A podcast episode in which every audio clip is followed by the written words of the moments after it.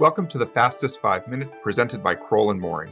We are your co hosts for this edition, Peter Eyre and Yuan Zhou, bringing you a bi weekly summary of significant government contracts legal and regulatory developments that no government contracts lawyer or executive should be without. Uh, we're going to start with Yuan. Over to you, Yuan. Thanks, Peter. On March 1st, the Biden administration released its national cybersecurity strategy with a stated goal of securing the full benefits of a safe and secure digital ecosystem for all Americans. The strategy highlights the government's commitment to investing in cybersecurity research and new technologies that protect the nation's security and improve critical infrastructure defenses. It outlines five pillars of action, which include defending critical infrastructure, disrupting and dismantling threat actors, shaping market forces to drive security and resilience, investing in a resilient future, and forging international partnerships to pursue shared goals. Now, notably, the strategy emphasizes a desire to shift the burden of cybersecurity and its associated costs and liability from individuals, small businesses, and local governments to the entities with the greatest expertise and resources, such as large owners and operators of critical infrastructure, vendors, and software developers. Additionally, it emphasizes the administration's support for legislative efforts for data minimization and increasing protection for sensitive data. So, as an output, we should be expecting legislation regarding baseline cybersecurity measures and potentially new liabilities for providers of software products and services. Peter, back to you. Great, thank you. On March 1st, DoD issued a final rule implementing Section 855 of fiscal year 22 NDAA. That section, Section 855, requires that certain entities disclose their use of workforce and facilities in China when submitting a bid or proposal for covered contracts. And covered contracts is, is a defined concept. And those disclosures have to be made unless a national security waiver has been granted. The final rule implements DoD's prior interim rule without change. The rule is operationalized through two DFARS clauses. DFARS 252 225 7057, and the title of that is Pre Award Disclosure of Employment of Individuals Who Work in the People's Republic of China, and DFARS 252 225 7058, and the title of that clause is Post Award Disclosure of Employment of Individuals Who Work in the People's Republic of China. The clauses must be incorporated into DoD solicitations and contracts with an estimated value over 5 million. And when there is a covered contract, again, a defined term, unless there's a national security waiver. So this is an area of intense scrutiny, particularly by DoD, uh, and something where there continue to be more developments, and we'll be watching those closely and, and sort of evaluating uh, the implications as we go. Now back to Yuan for an update on chips.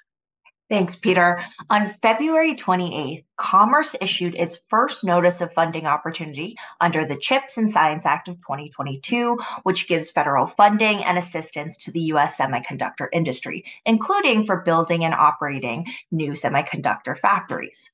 Now, Commerce's first notice makes funding and assistance available to commercial semiconductor fabrication facilities in the US.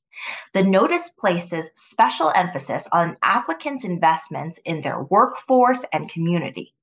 As a measure of workforce investment, applicants that are seeking 150 million or more in chips funding need to have a plan for access to high quality affordable and reliable childcare for facility and construction workers. And applicants can plan to provide childcare in a variety of ways including through new on-site or nearby childcare pre-arranged arrangements with existing childcare providers and childcare subsidies Applicants seeking under 150 million are also encouraged to do the same. Now, the notice also requires applicants to demonstrate their alignment and understanding of the economic and national security objectives of the CHIPS Act, their partnership with states and local governments, workforce training, and plans for program implementation, supply chain risk mitigation, and combating IP theft.